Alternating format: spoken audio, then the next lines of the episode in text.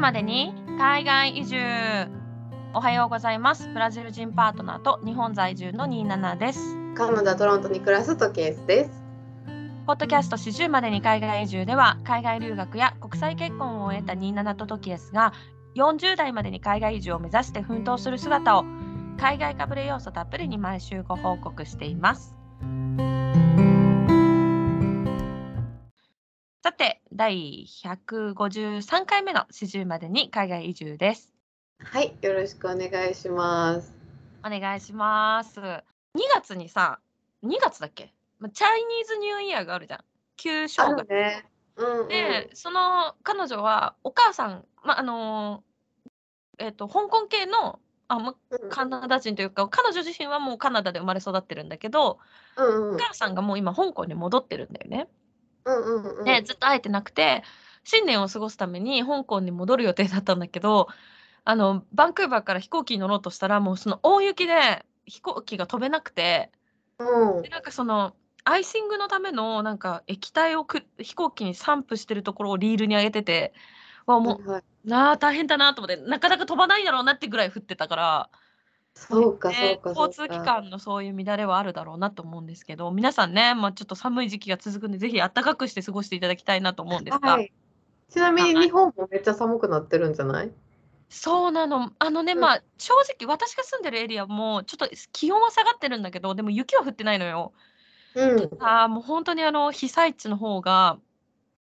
本当ニュースで見てると本当に心が痛くなるんだけど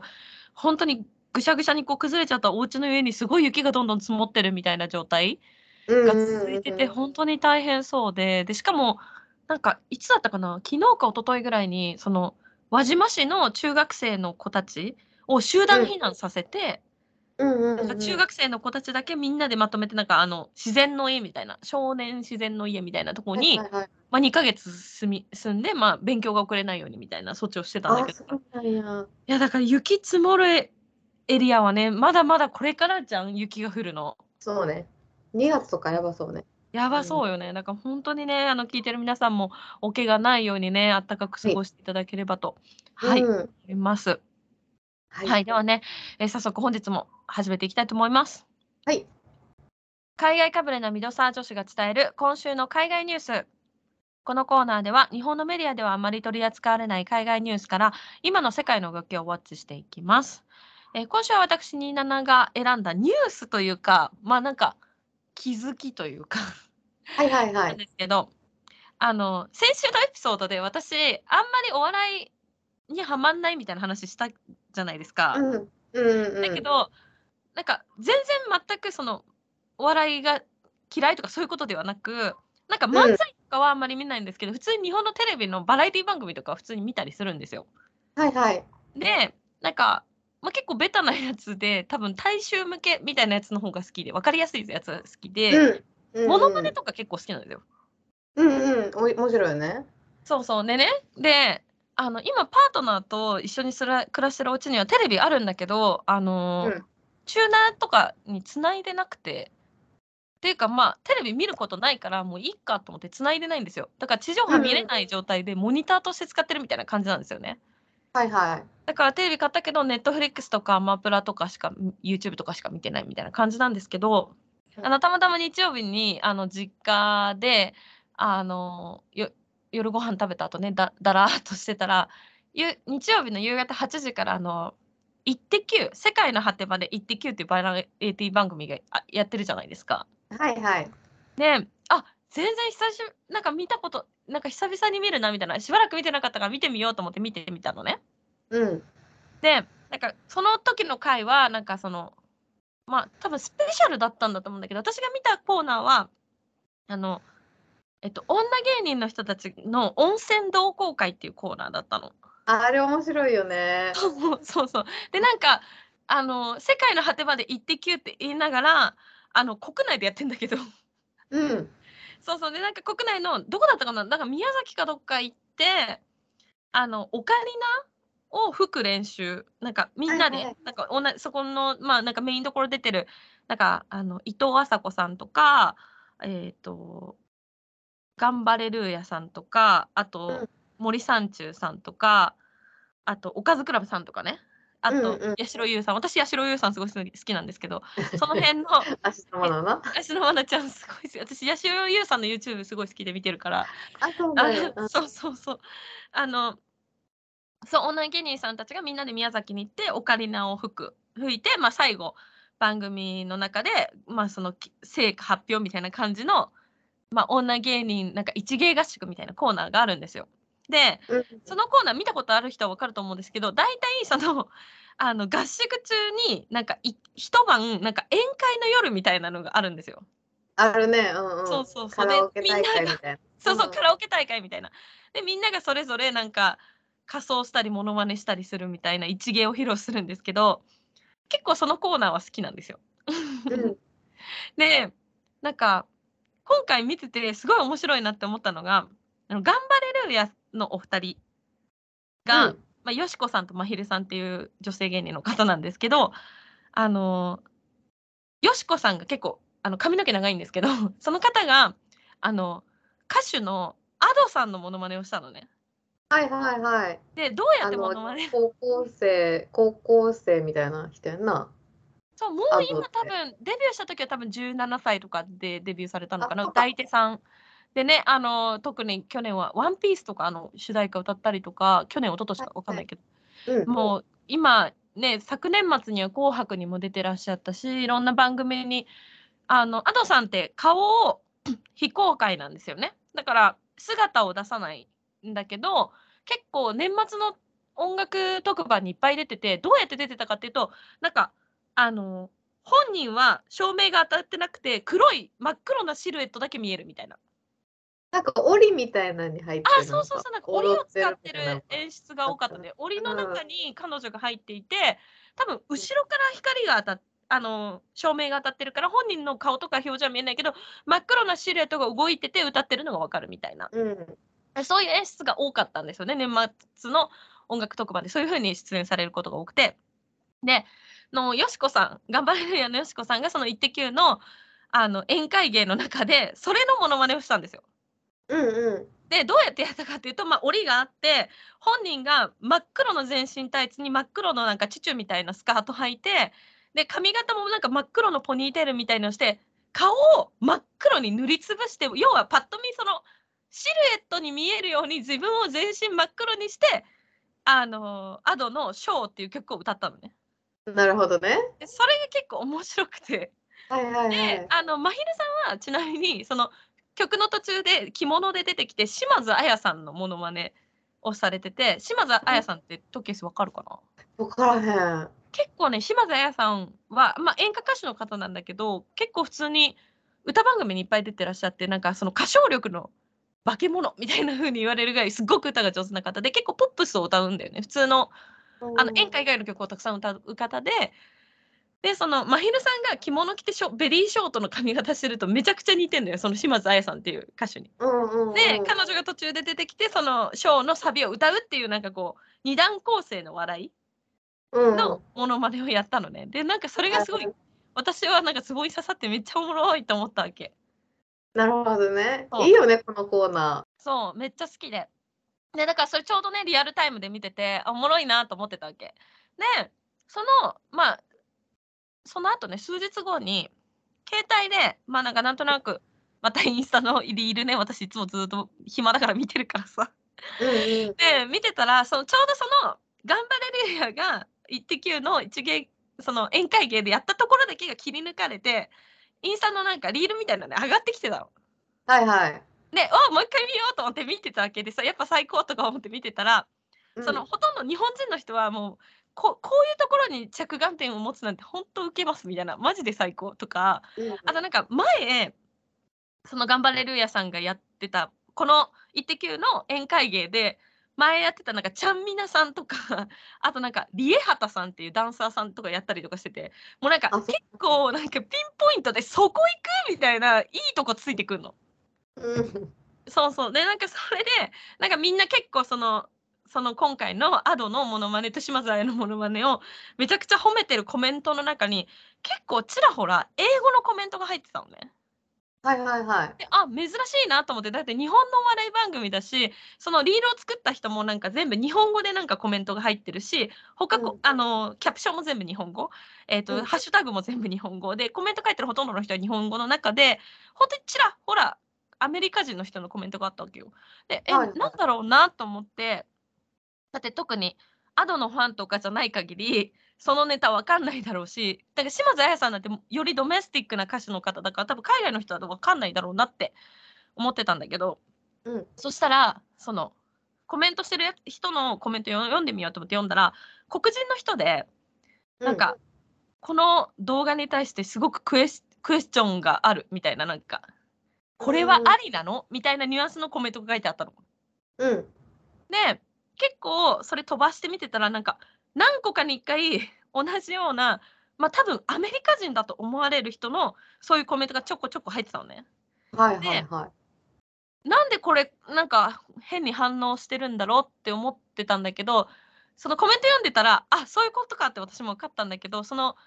その黒人の人がなんかもうこれありなのみたいな風にコメントしてる真下に別のアメリカ人だと思われる白人の女性がまあそのコメントしてたの男性だのアカウントだったんだけど女性の方が、なんか全てをなんかあのレイシズムだと捉えないでみたいな風になんかもうアメリカ人はもうアメリカ人すぎる。全てがアメリカで回ってると思いすぎよみたいなことを書いてる人がいてまたうん。その下に書いてる人は、そのこれはレイシズムじゃないみたいな。うん。そのあのも文字通りそのこれはその日本の Ado っていう歌手が顔を出してなくてそういう演出？あの顔が見えないあのシャドウだけが映る演出をしてるからそれのモノマネで なんか別になんかそのなんか悪い意味があるわけじゃないみたいなだから過剰反応するなよみたいなコメントがバーって続いてたのね。うん。でうん。ああなるほどそういう意味でこの人はコメントしたんだと思って。うん。だから、なんか、あの、内容に関わらず、顔面を黒く塗りつぶして映像に入れてただけで、ぎょっとしちゃう？これありなダの？っメよな。ダメと思ていう人がいるんだってことに、私もそこで初めて気がついたわけ。う。うん。うん。でもちろん多分やってた頑張れるやさんもそうだし日本人のスタッフの人イッテ Q の人は多分そんなつもり一切ないじゃん別にその黒人の人をモノマネするとかそういう意図では全くないじゃん。だけど、うん逆に日本語が全くわからない外国人の人があの映像だけ見たら顔を真っ黒に塗った女の子が歌ってる映像だけになるから、これはなんかレイシズムの動画なんじゃないかってゲスされちゃうんだと思って。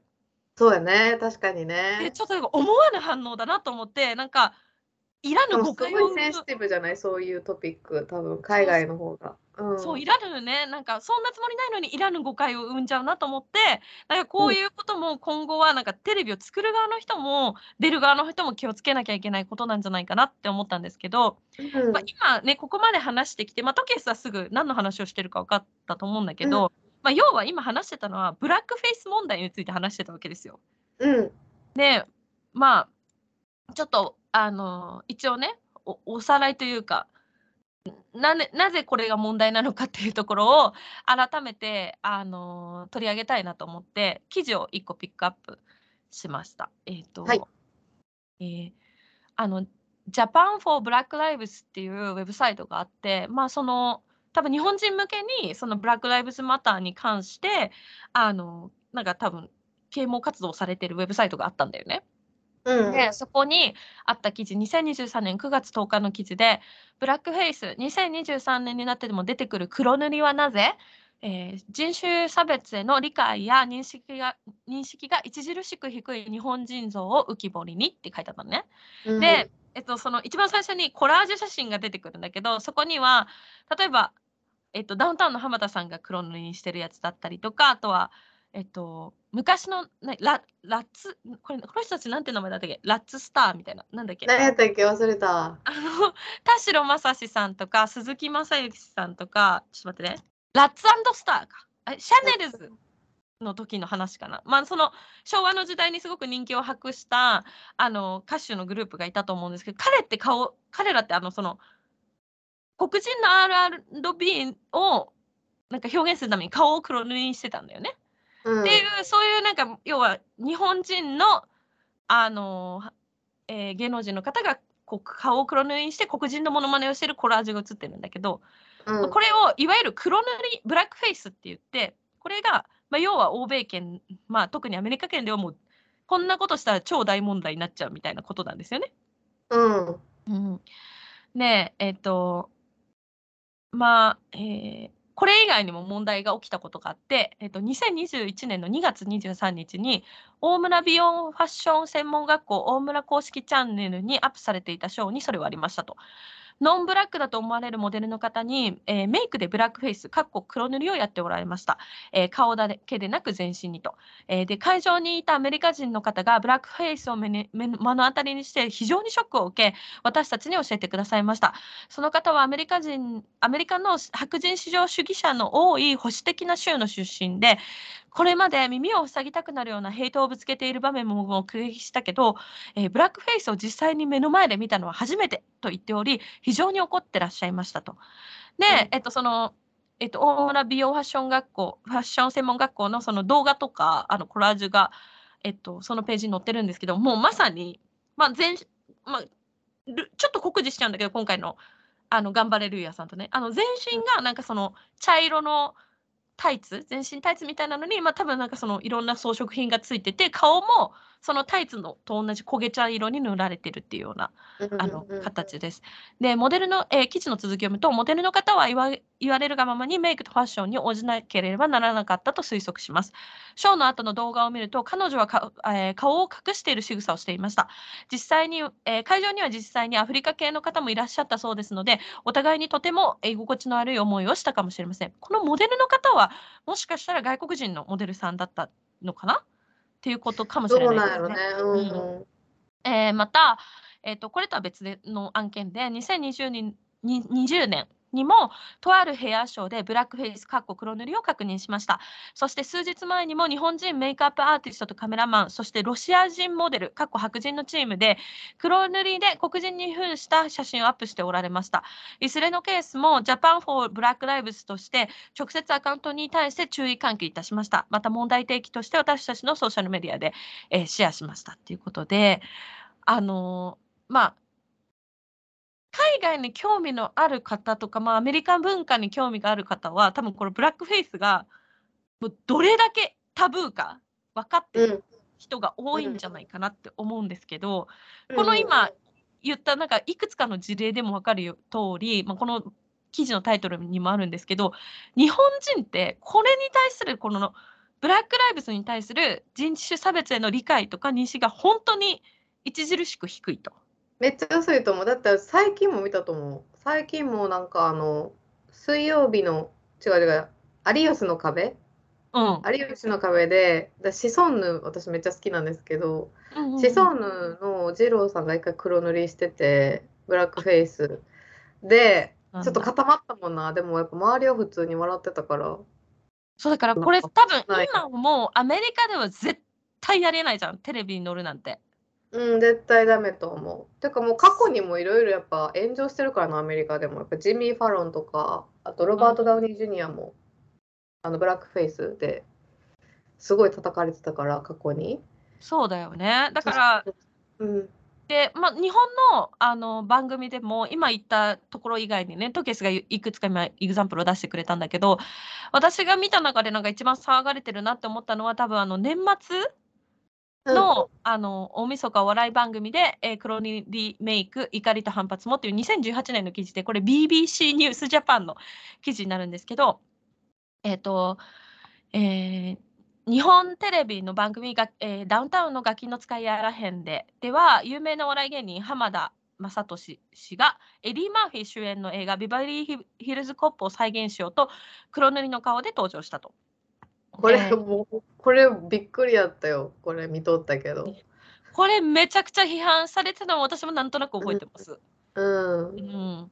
でまあねなぜ、まあ、その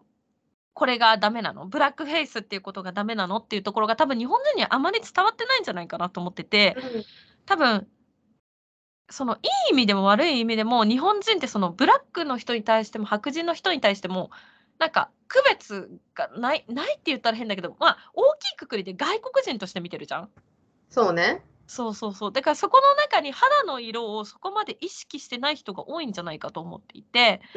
だからこれが、このブブラックフェイス、黒塗りがなぜダメなのかなのかっていうところを改めてこの記事の中に書いてあったので、せっかくなんで読んでみたいと思うんですけど、はいえっと、このブラックフェイス、かっこ黒塗りは、黒人差別の象徴の最たるものであり、タブー中のタブーです。えー日本ではその認識の低さからブラックフェイスをやっては、後に問題になるということを何十年もの間、呆れるほど何度も何度も繰り返してきました。令和になってもなお、日本においてはブラックフェイスへの認識の低さが変わってないのかと、驚きと失望をか、えー隠せませんと。で、この黒人差別の象徴の最たるものっていうところで、ミンストレル賞っていうのがあるんだよね。うん。このミンストレル賞という1840年から80年頃アメリカで人気のあった演芸がありますと。えー黒塗りをした白人が黒人の外見的特徴を誇張したようなメイクを施し歌ったり踊ったり喜劇的な演技をするもので無知で滑稽で、えー怠け者という黒人への偏見を作り出しそれをオーバーに表現したものだったらみたいですこのミンストレルミンストレル賞ね。うん。で、えー、とまたその当時ねそのそれらの演劇ミンストレルショーを楽しんでいた人たちは主に労働者階級の白人であり自分たちのさらに下に笑って見下す対象の黒人がいるということでヒエラルキーにおける自分たちの居場所を認識していたとも言われていると。うん要は労働者階級だよ階級だからさ同じ白人の中でも下の方ともしくはミドルクラスこうなんだろうな鬱憤がたまるところをこのミンストレルショーで黒人を出すことでさらに下には下がいるんだってこうすることでこうなんかはけ口にしてたみたいな歴史があるんだよね。ひどいよね。ひどいよね。うん、だって白人の人たちが奴隷として勝手に連れてきた人たちをうんそんな風に使うなんて今のこの私たちの常識からしたら考えられないけれどでもこの1800 1840年か80年約40年間続いてますからねこれ非常に人気があった演芸ということで。うん、で、あの記事のつ、うん、記事の続きですね。アメリカでは1876年から、えー1964年、結構最近だね、にかけて、えー黒人差別を州法により堂々と正当化した通称ジム・クロー法と言われるものがありますが、このジム・クローというのはミンストレル賞に登場する黒人キャラクターの名前ですと。ようんえー、そうなんだ。私もこれ知らなかった。このミンストレル賞に出てくるジム・クローっていうキャラクターの名前をもじったジム・クロー法っていう法律があって、要は黒人差別 OK ですよって言ってたってことだよね。うん。うん、で、ブラックフェイスはそのビジュアルだけでもミンストレル賞を彷彿とさせさせる、えー黒人差別の象徴のようなものであるため、現在では顔を黒く塗り、黒人をも、えー模することはタブーであるというのが一般的な常識として世界の多くの国で知られていますと。はい。はい、まあね、その、なんとなくこれダメだろうなって多分分かってる人も日本人の中にいると思うんだけど、多分うん温度差がすごいんだよね。他のすごい国と思うよ。そうそうそう。だからほ他の国と日本でこんなに反応が違うんだってところをあの私も今回このこれを取り上げようと思って調べてるうちになんかやっぱ私ですら思ってるよりももっともっとこれタブーなんだって思ったし、うん。うん、ダメなことなんやなと思って。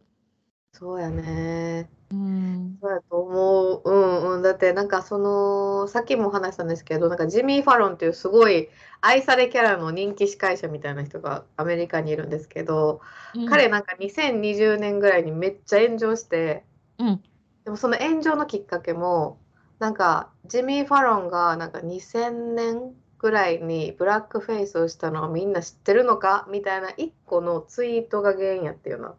あー過去のツイートなんだ。そう。で、過去、むっちゃ昔に、なんかちょっとぬ顔を塗ってパフォーマンスするみたいなのをやってる動画が切り抜かれて、うんネットにアップされて、で、それでもうそれがブワーって拡散されて、まあ、コロナ禍っていうのもあったから、多分みんなやっぱめっちゃネット見てて、うんうんなんか、もう過去のなんかその失態じゃないけど、そういうのが結構アップされてる状況やって、で、そのジミー・ファロンも、なんか、あの、標的じゃないけど、にされて、でなんか2020年の夏ぐらいになんかジミー・ファロン is over party みたいなハッシュタグがめっちゃトレンド入りして、みんな避難したみたいなことがあって。うん。うんだから私そういうのをまあその当時記事に書いたりとかしてたからなんか多分普通の多分日本人普通に生活してる人より多分海外のそういうニュースを多分ずっと毎日見てたのもあって、うん結構ブラックフェイスタブーみたいなのをもう結構学んだその時期に。なるほどね。そうそうそうなんかその昔から、まあ、そういうのだダメやと思ってたけどそんなに認識がなんか深くなかったけど、なんかそのジミー・ファロンの記事書いたりとか、あとロバート・ダウニー・ジュニアがなんかトロピカル・サンダーみたいな。トロピック・サンダーっていうなんか映画があるんやけど。うんうん。それでなんかあの黒人になるために整形手術した人の役を演じてん。だからその、ん。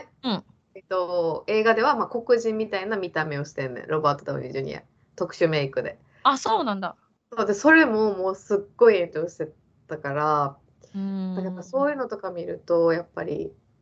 なんか日本よりもなんていうの海外の方がやっぱそういうことに対してすごいなんていうんやろセンシティブやしでもセンシティブになる理由もわかるなんか今回そのそうねニーナが紹介してくれたみたいにだでも例えばさ日本人の人がうん。ジャマイカ系の例えばコーンローの髪型してはい。ジャマイカ系のファッションしてでやるのも多分海外やとタブー文化の盗用ってななる？例えば、うん、えっとアデルっていう人気歌手の人がうん。なんかジャマイカかなんかどっか行った時にうん。なんかジャマイカの民族衣装かなんかを着たんよな。うんうんその時に文化の盗用やみたいな感じですっごいなんか炎上してて。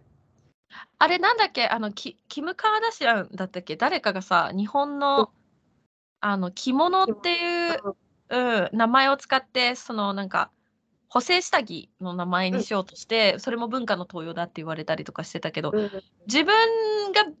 所属してない文化のものを安易に使うって本当に危険危険というか危ない橋だよねっていう話でそうそう。でもやっぱ日本の中だけで見るとそんなんやってる人いっぱいおる。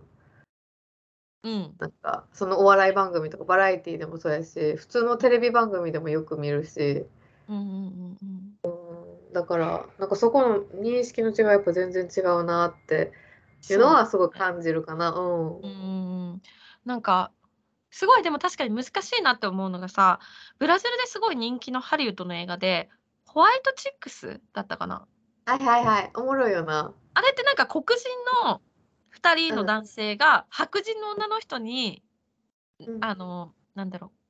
えっと女装してうなんかこうも事件を解決するみたいな、あるな。うん。えーあれあの映画すっごいブラジルで人気なのねうん、であれは問題にならないじゃん黒人そうやんな。そうがうちもそれは不思議やと思う。そうそうそしかも結構小バカにしてるよな。Excuse me とか、なんかそうほんまに白人の女性が言いそうなことを誇張して真似してるからさ。う特にあのブロンドのなんかテ,、うんティピカルななんかおバカなブロンドの女の子みたいなのをかなり誇張してやってるけど、あれは許されてるじゃん？そうそうそう。逆は許されないっていうのはやっぱりこの文化的な背景。多分この歴史がやっぱあるんじゃない？こういうやっぱ昔にこのブラックフェイスのこういうショーがあってとかやっぱ歴史があるから、あるある。でも逆は多分なかったんじゃない？今まで。そうだよね。そういうことはなかったってことだよね、で正直あの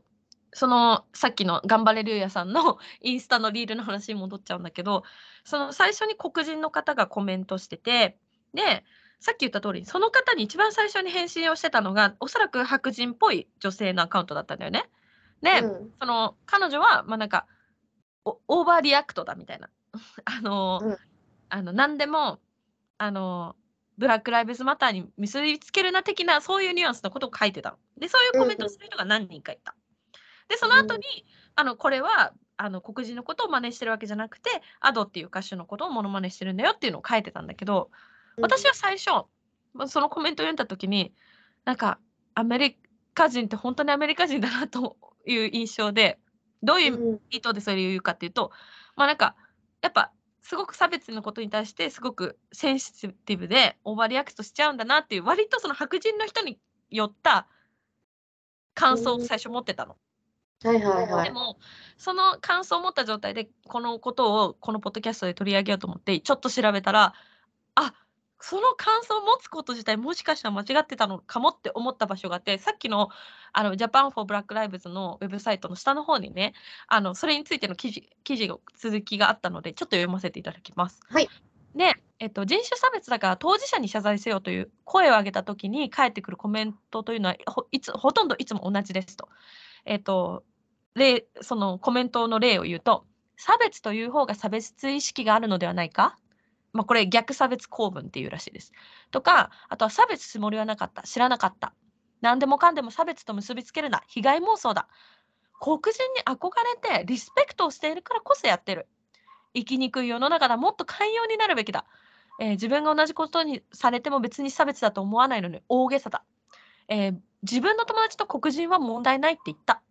こういうコメントが返ってくるらしいんですよ。ねあこれってあのインスタのリールでいうこのブブラックの人がクエスチョニングになって白人の人が返したコメントってまさにこれに当てはまるじゃんと思ったわけ。そうね。うん。でこれに対してこのブラックあ Japan for Black Lives のウェブページではこういうふうに言ってます。差別問題において差別する側のお気持ち表明というのは本当に意味のないことですと。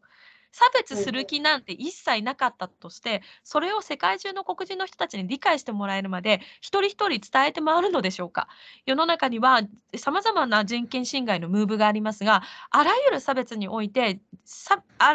別を受けたマイノリティ側の訴えがフォーカスされるべきですと。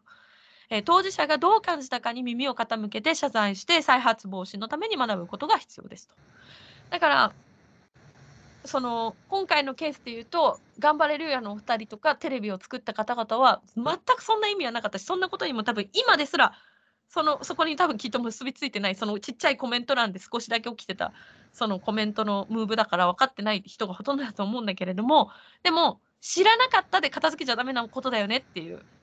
うん、そのマイノリティ側の訴えがフォーカスされるべきでその人たちがどう感じたかを考えなきゃいけないって思って、うんうん。だからそのこの黒人の方のコメントを読んだ時に白人の方と同じ意見を持った自分にちょっとなんかあダメだったなってすごい思ったっていうか。うんなるほど。そうだからこれ結構前うちがポッドキャストで話したその友達がたまに中国語のこと聞いてくるとか、はいはいなんかそのニーハオがどうたらって言った時に周りがすごいレイシストだよみたいな注意してるのを見たりとか、まあそれにちょっと通じるところあって多分その私の友達も私に対してそのなんか中国のこと言ってきたりとか日本人って知ってるのにうんなんか言ってるのは、まあ、別に、まあ、それに対してめっちゃ中国人に間違えるのは嫌とかそういうのはなくてなんかそれが続くからこっちも、え怒った方がいいどうした方がいいで周りはレイシストって言うけどどうしたらいいみたいになってるやん。なんかそれって本当に多分もしうちがそれを言ったら多分差別するつもりなかった知らなかったっていうやろうし、うん。うん、難しいよな。難しい問題ではあると思う。その多分うん。えー、と白人から黒人に対してはすごいあ明らかにその歴史から見てもダメやけど、例えば白人からアジア人とか黒人からアジア人とかの差別も多分あると思うね。そうだね。うん。そういう時にじゃあアジア人の声って聞聞かれるんかなとかやっぱり考えちゃった。うんうん。そうだね。特にアジア人はその点すごくあの無視されやすい、ううん。ん、声を上げる人が少ないというか、うんうん。まあねあるかもしれないけど、まあ、この記事の続きにもある通り、まあ、もう知らなかったでは済まされない時代ですよって書いてあって、まあ、例えばうん。黒塗りがいけないことだとは知らなかったっていう一言でもう済ましちゃいけない時代になってる。まあ、だからその例えばトキエスのその友達の彼に、まあ、例えば次そう同じようなことがあってあのもうそれはあなた黒人の人にブラックフェイスやってるのと同じぐらい、まあ、そこまではいかないけど同じぐらい失礼よって言った時に彼がもし知らなかったとしたらし僕知らなかった、そんなつもりなかったんだって言ったとしたら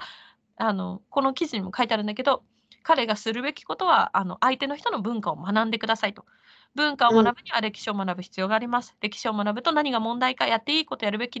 ではないことがわかるはずですと。この記事には書いてありました。えっと、黒人の方々にとって黒人以外の人がするこれらの格好はブラックフェイスは置いた置いたとしてもコスプレにしか見えないと言います。彼らのカルチャーはコスプレではありません。カルチャーを学びもせずに登用しないでください。これがさっき言ってた文化の登用とケスが言ってたところだね。うんまあ、このウェブサイト、その後の記事に、えっと、日本の多様化はこの先どんどん進んでいきます。さまざまなバックグラウンドや国籍、ジェンダーを持った人たちの共存共存が当たり前の未来になっていきます。今学ばないと、これから先も無知のまま人を傷つけ、差別行為を繰り返すことになりますと。もうね、これ、私、今すごく懸念しているところで、うんのあの私の親とかとその例えば将来のなんかこれからの日本日本の将来について話したりとかさ子供たち今の日本の子供たちが置かれてる環境について話すみたいなことがあるんだけどさなんかもうこんなことだらけなの。あのなんてうまく説明できないんだけどいい例を挙げたいんだけど例えばさ、うん私今パートナーと私は国際結婚カップルじゃん。うんで、人種が違うわけですよ。うんだから結婚した時にまあ子供はあ人種が違うとか国籍が違うからハーフミックスの子供になるわけだよね。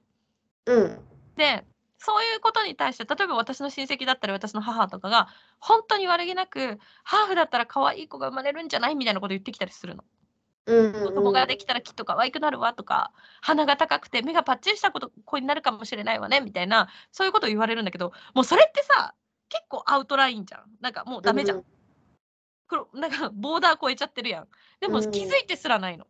これがダメなことって。うん、それなんか普通やな。昔から言う言うてるよな。昔から、うん、ハーフイコール可愛いみたいななんかそういう認識は日本ではすごい多いよな。そう。特にそのことあ日本人と白人のミックスに対してそういう風な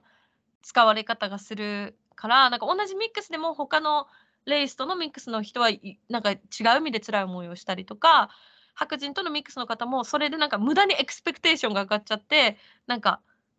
その何白人なのに可愛くないねって言われてたりとかさ なんかそんなよくわかんないなんかもうとにかく無知が罪になってると思うわけ。うんで今までの時代日本はそれで許されてきたかもしれないけど本当にこのままじゃやばいよっていうのをあのーまあ考えなきゃいけないんだなと思って。だって私最初その「イッテ Q!」の番組見た時おもろって思っただけでそことブラックフェイス全然結びついてなかったのよ。うん。難にしいよな。なんかどこ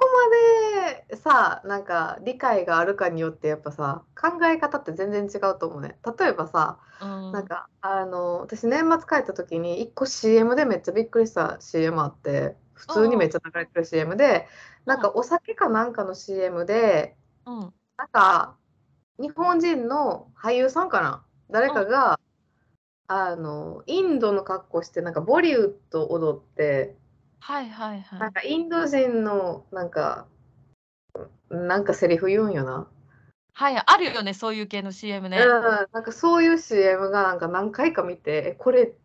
で、なんか一回、そのアメリカで、アシュトン・カッチャーってわかる？結構、なんか MTV のスターやってんけど、結構なんか、うんうんうん。あのコメディ、ラブコメとかによく出てる俳優さんがいるんやけど、うん。アシュトン・カッチャーが昔 CM でインド人うん。の真似をして、で批判殺到してそのコマーシャル中止になったことあるねん。でああこれをなんか知ってたから、うん。なんかその日本帰って今回うんでそのなんかボリウッド真似てお酒の CM してるの見た時にあこれ普通にみんな普通に見てるんやろなって。えこれがアウトっていう感覚で見てる人ってどれぐらいおるんやろうとはすごい思った。確かにね。少ないだろうね。違和感、うん。なんかさ結構日本ってシーズナルの食べ物とか出てくるじゃん。あとなんか、うん。ママクドナルドとかケンタッキーとかそういうなんかファストフードもさなんかその時々でなんか季節限定のやったりするじゃん。でそういう時に多分例えばインドコラボとかでそういう CM が出てくるのってすごく容易にイメージできる、そういう CM やるだろうなって簡単に想像がつくから。なんかしかもなんかインドの服着てボリウッドだけやったらいいねんけどなんか話し方もあインド人が喋る日本語みたいなのをミミックしてた感じ。なんなんかそんなか忘れたけどなんかそういうイメージあって。うん。でなんかさ例えばさあの中川家のさレイジさんがよくさうん。韓国の、韓国人の警察のモノマネとかやるね。なんかやる。誇張して話してるやん。うん。あれって例えばさ逆の立場でうん。例えば韓国人の人とかまあ分からへん。他の国の人が日本人のモノマネってめっちゃ誇張してやってたらうんなんか嫌と思わへんのかなとか逆の立場やったらって考えへんのかなとはちょっと思ったりとかはする。確かにね確かにどういう反応されてるんやろうって。でもレイジさんのネタはずっと昔からやってるからさ。あれ、ねどうやどういう風に見られてんのやろうとはすごいすごいちょっと興味はあるかな。うんなんかレイジさん結構なんかまあ韓国語もそうだし中国語とかもやったりするじゃん。な。なんか結構それに対して中国人系の YouTuber の人がリアクションしてる動画をうん私何個か見たことあるんだけど、割とそういうなんか差別的な視点っていうよりはなんかそのイントネーションがどこどこの方言に本当に似てるとか本当にあーモノマネが上手みたいなニュアンスでその人たちを撮ってたのね。ほんまにじゃあ研究してるんやろな、多分レイジさんも。そうそう本当に耳がいいんだすろうね。ごいよな、そう考えたら。えーそうそうそう。うーん、でもさ、なんかどうだろうね。すじゃあ CM で日本、うーん、なんかまあそういうお笑い番組でも、日本がそういうまあインドを含めアジア圏をミミックすることはあっても、白人、黒人をモノマネするってあんまり、いやでもあるか。ユリアン・レトリーバーのなんか、あのスピーチのモノマネとか、うんうん、ああれもなん。かハリウッドの感じだもんね。まあそれはまだありになってるもんな、日本では。だから線引き難しいね。難しいと思う。難しい。でも確かに YouTuber の人とかがなんかそのアジア人を見分ける方法っていうので、なんかアクセントをモノマネしてて、でなんか韓国人はこういうアクセントの英語を喋る、中国人はこういうアクセント。で、最後にオチとして日本人が使われてて、要はなんかうん抑揚がないみたいないじりで使われてたんだけど、やっぱり正直いい気持ちはしないもんね。そうそうそう、そうよ。うん。私も何回かプロナンセーションめっちゃ真似されたことあるけど、うんうんうん。マジでほしばくでと思ったもん。そうね。そうね。だから うん気をつけなきゃいけないね。なんか、その、リスペクトを持ってたからやったんですじゃ許されないうんことがあるってことを、まあちょっと本当にちゃんと学ばなきゃいけないなっていうのを思いました。そうよね、本当に。これちょっと難しい問題よね。はい。うんあのーはい、っていうところでね、まあちょっとこれは多分そんなにも問題にはなってなくて、そもそもそこまで海外でこの「イッテ Q!」という番組が広がってないってところもあるし、多分イッテ Q!、ネットフリックスとかには多分上がってないから、海外の人が見る機会が多分ない、あの TVer とかでしかやってないから。し、あのインスタで見た限り日本人の人しかコメントしなくて、その黒人の人に対するコメントも英語がわかる人が説明してるっていう感じで、特にその炎上してる感じはなかったんですけど、うんうんまあでもその改めて日本人としてこういうなんか価値観を直さなきゃいけないしやっぱ私今岐阜県にいるからさすごのそういう意味ではすごくあのなんだろうなそういう差別意識とか認知とかっていう意味ではすごく遅れたところにいるのでだからそこのとれなんかこうちゃんと遅れないようにちゃんと勉強して日々に勉強していきたいなって思ったっていう話でした。だから直すきっかけがさ、うんないよな。そうね、でもさ、まあ、例えばだよ、まあ、私とパートナーの間に子供ができてさ、日本の学校で育ってさ、こういうなんか、例えばブラックフェイスがダメってことを知らないで、例えば大人になってから海外で仕事するってなった時にさ、うん。恥をかくのはその子じゃない？だからなんか、できるだけいろんな視野で、その、まあ、例えば子供ができたら教えてあげたいし、その、今私の周りにいる人たち、例えば私の、まあ、いい例なんだけど、両親とかさ、まあ、すごい古い日本の価値観で生きてきた人たちに、それは視点を変えるととても失礼なことになるん。だよっていうのは、伝えられる範囲で伝えていきたいなっていううん、確かに確かに。うんはい、ちょっとね、いろいろあの記事を今回あのチョチョイスというかピックアップさせていただいたので、これまた概要欄載せてますので、ぜひ興味ある方、読んでみてください。ははいい、次のコーナーです。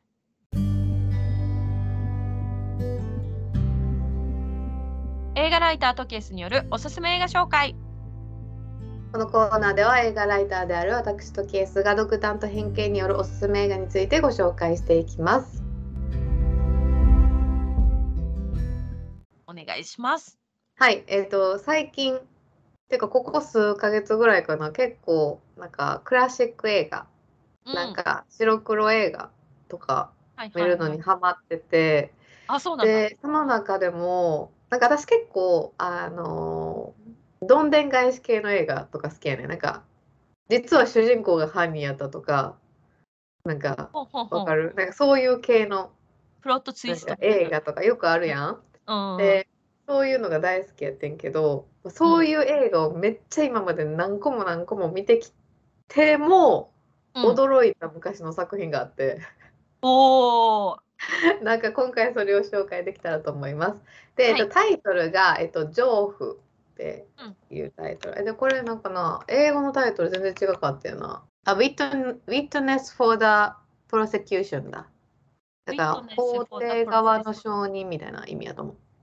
あ、じゃあ、検察側の証人って意味。はい。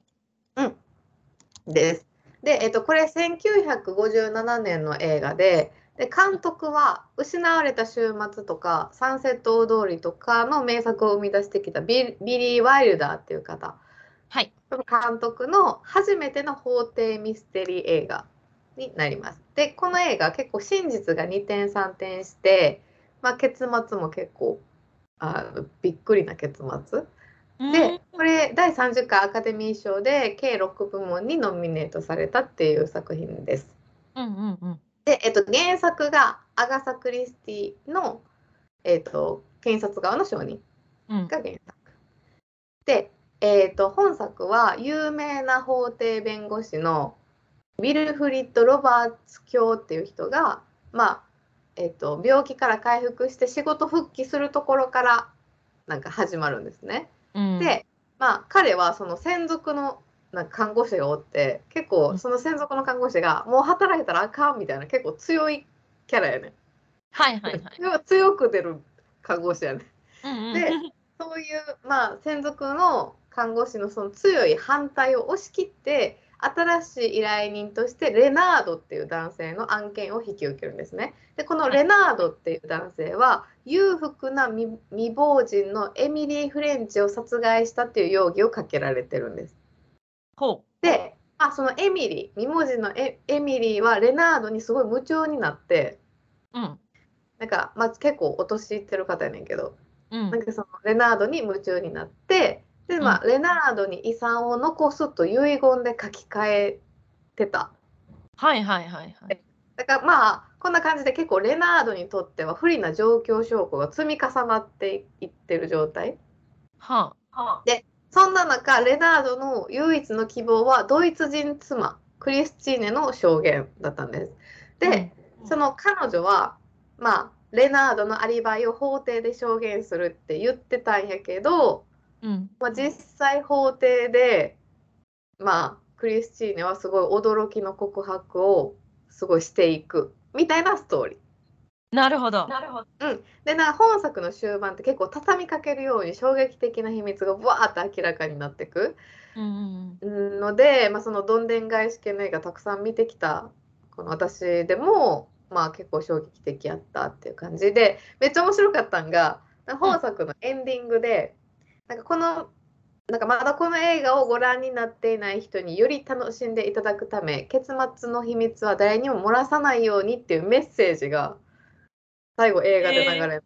なんかそれが結構さなんか、あの興奮をまた煽るような演出になっててえー。なんかこんな最高の結末ある？って思って。なんかめっちゃちょっと映画ファンとして結構熱くなってしまった一本でした。だから結構衝撃的な結末とか好きな方におすすめです、はい。これは白黒映画なのかな？そうです。じゃあなん40年代ぐらい。1957 1957年。年の映画。なるほどね。やっぱさ結構クラシックな映画ってさ今あるその、まあ、例えば法廷ミステリー系だったりとかさ、まあ、スリラーとかホラーとか、まあ、何でもどんなジャンルなんか恋愛系でもそうだけどそれの源流になってるものだったり骨格をもうなんか大正解みたいなのを出してる作品が多いじゃん。うん。うん、だからなんかやっぱその自分が好きそうだなっていう映画のクラシックを見ると大ハマりするっていうのはあるかもね。大ハマりしたいいね、いいね。おなんかはまりした。めっちゃおもろかった。もう一回見ようと思ったもんな。あ、そうなんだ。うん。なかなかね、はいあのクラシック映画あの見る機会がねないと思うので、もしあの興味のある方ね、これを機にご覧になってみてはいかがでしょうか。日本の語のタイトルが情婦、あの情けにあの婦人の婦ですね、情婦というタイトルになります。はい。ということで、今週の始終までに海外中はここまで。感想、質問、ご意見は、インスタグラムのアカウント、あと27時計スにて受け付けております。フォローの上、ぜひチェックしてみてください。ぜひよろしくお願いいたします。はい。では、来週金曜日朝8時にまたお会いしましょう。ボンフィナウジスマーナ。Have a good weekend! ありがとうございました。ました。